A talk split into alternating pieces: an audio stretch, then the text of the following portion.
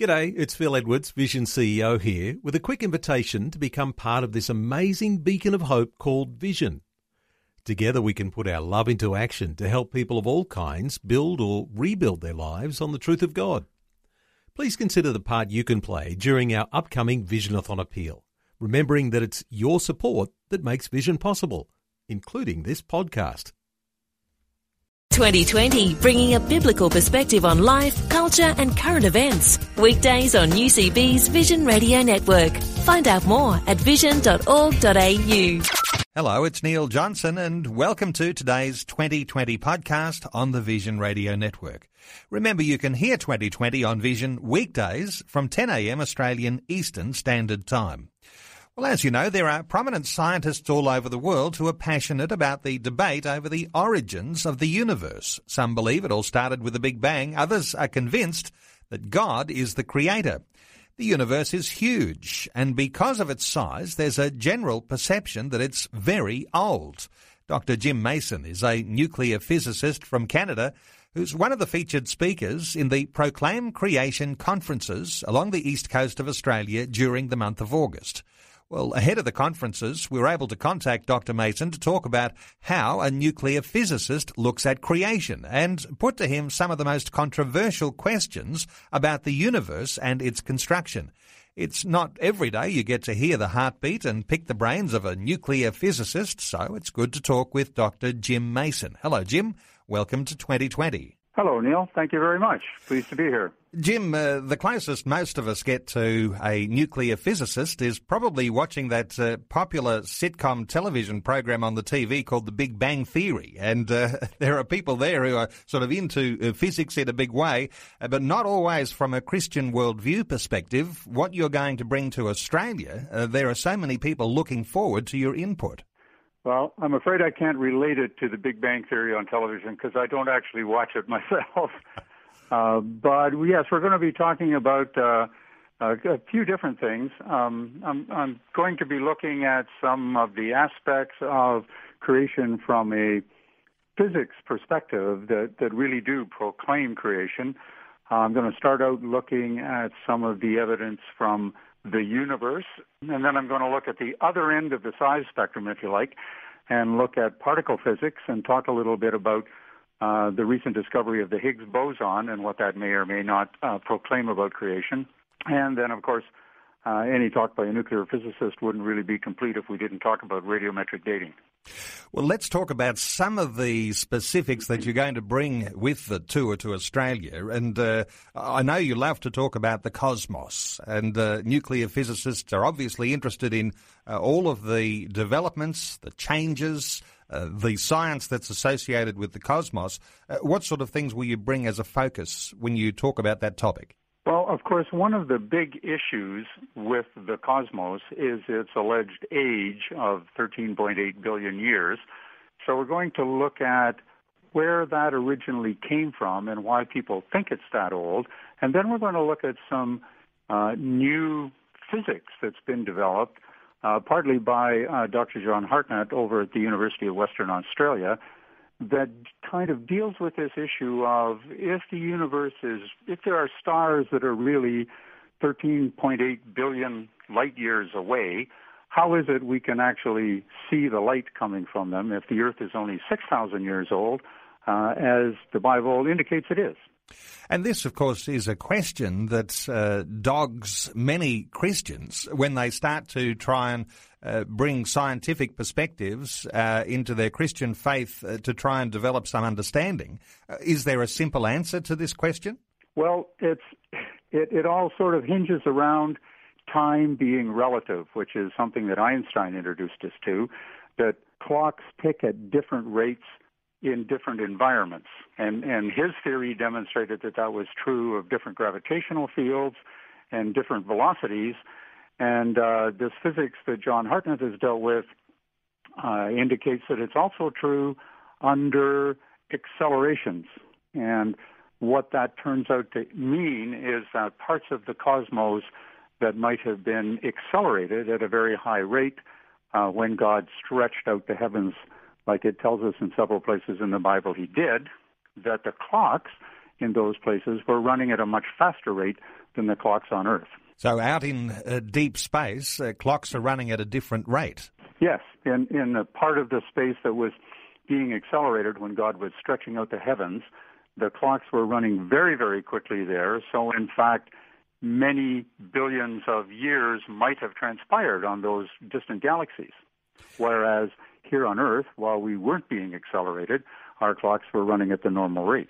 This kind of resolves this issue about how we can see stars starlight from, from so far away if the Earth is only a few thousand years old.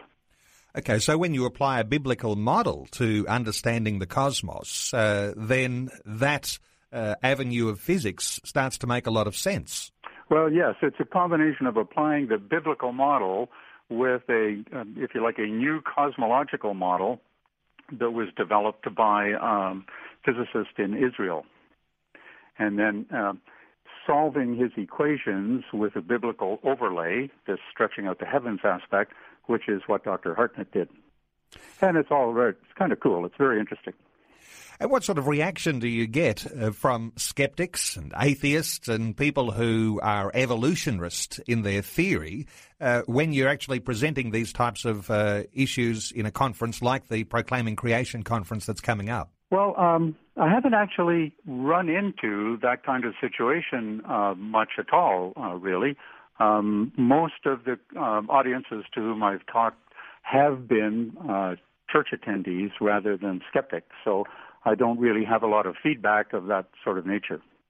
Okay. Uh, do you expect uh, that when you visit Australia that there might be some questions that uh, that will be difficult to answer? Uh, that would certainly be interesting. Yes, uh, I always welcome questions. The thing I like about questions is uh, when you're answering people's questions, you're dealing with things that are of interest to them and that are important to them, as opposed to when you're making a presentation, you're telling things that you think they might find interesting. But I really do uh, do like asking or answering people's or trying to answer people's questions.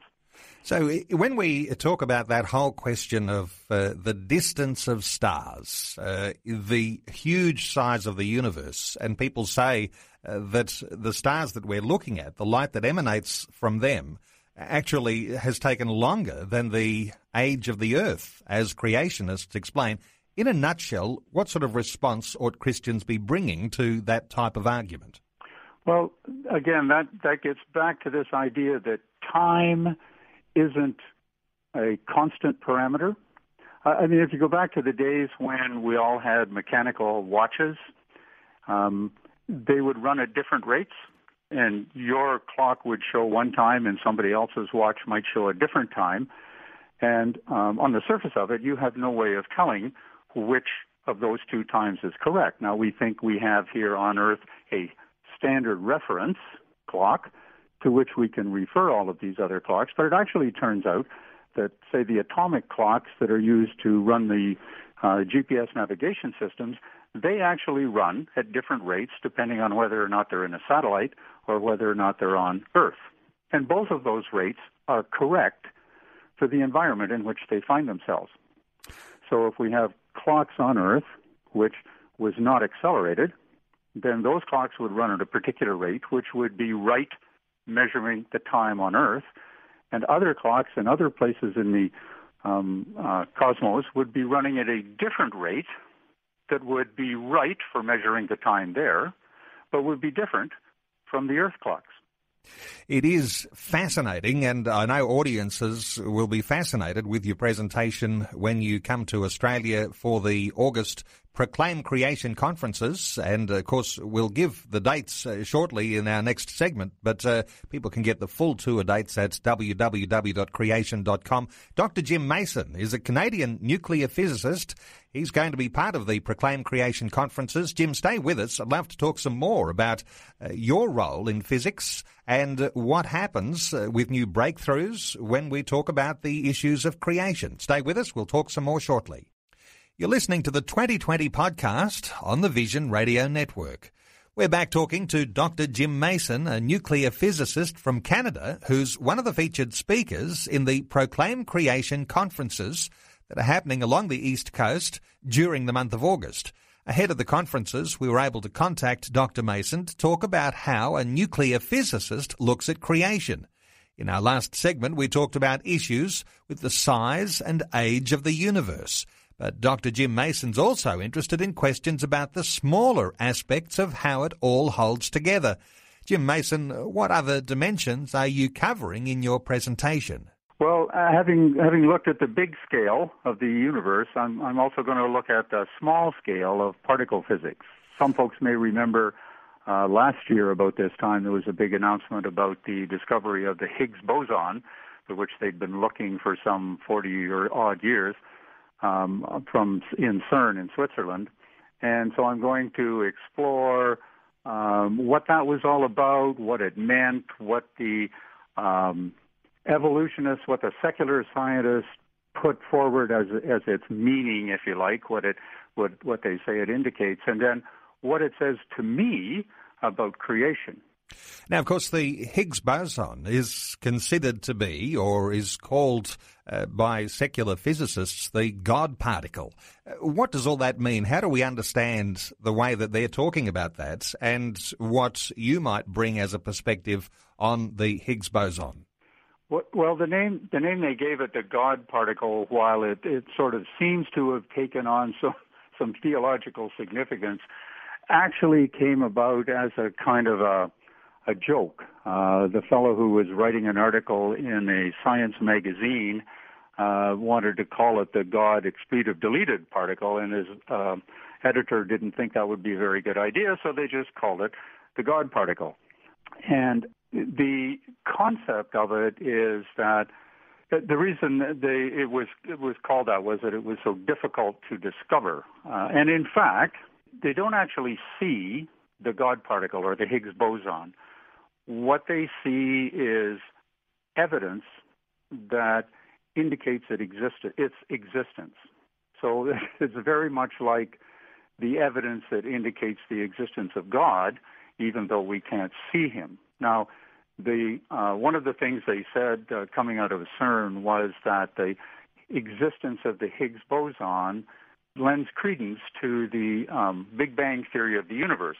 Uh, the argument there being that sometime after the initial Big Bang, there was a, a point where the conditions existed where there was a Higgs boson uh, produced tra- in, in a, for a moment, and they reproduced those conditions in the Large Hadron Collider in Geneva, and therefore that's uh, proof of the Big Bang. But that's that's a logical fallacy. In fact, all they've done is do an experiment uh, with a Large Hadron Collider that has provided some evidence that, that confirms the likely existence of the Higgs boson.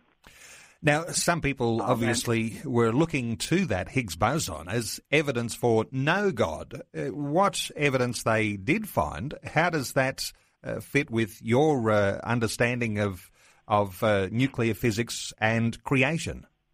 Well, the Higgs boson is the, the sort of missing particle to complete what's referred to in particle physics as the standard model.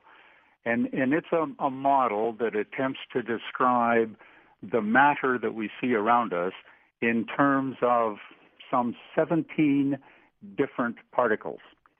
Uh, most of these particles are very transitory, uh, but some of them we know. We know uh, neutrons and protons and electrons and photons, which are uh, a particle associated with light. Uh, the other ones are we don't know so well. We we don't hear about them, and that's because they're they just exist in experiments, and then they transform back down into these other three stable particles. In actual fact, the neutron and the proton themselves are made up of quarks. But in the end, what we have, all of the matter in the universe, is made up of three, or maybe four, depending on how you count them, particles the uh, neutron, the proton, and the electron. Now, there's a thing called a neutrino uh, that goes around as well, but it's not really incorporated into matter. The matter is made up of the electrons, the neutrons, and the protons. So here we have everything in the universe made up of just three particles. And if you look at the amazing array of stuff we have, it's just amazing that it all can be made from just three particles. So I think that's evidence of an incredible designer.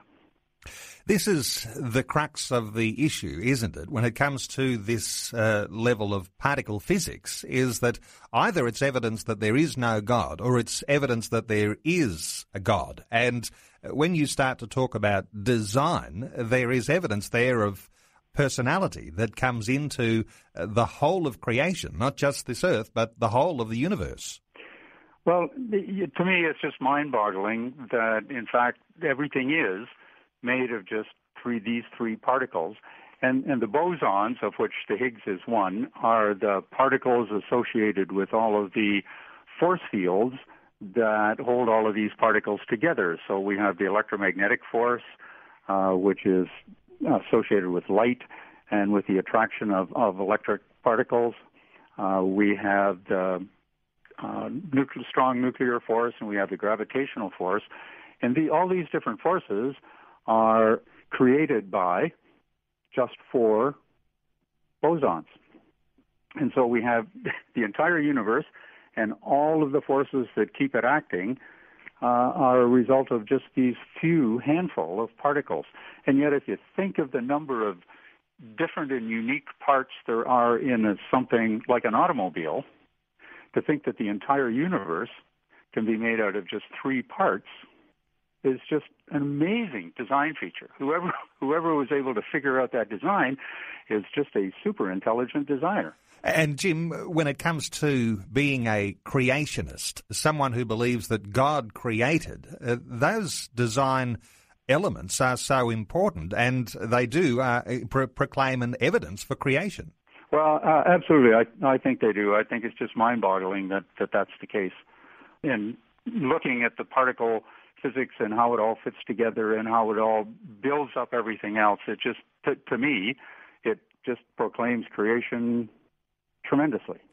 Well, I guess uh, there'd be a lot more for us to talk about, and uh, we're out of time today. But those listening to us might like to check out your full tour dates. Uh, you'll be in Australia during the month of August. Uh, there are a number of conferences called the Proclaim Creation Conferences, at which you are the keynote speaker. Uh, so I'll point people to creation.com to get those tour dates. Dr. Jim Mason, nuclear physicist. It's just a pleasure talking through these sorts of issues. Jim, thanks so much for being with us today on 2020. Well, thanks for having me, Neil. I'm really looking forward to this trip.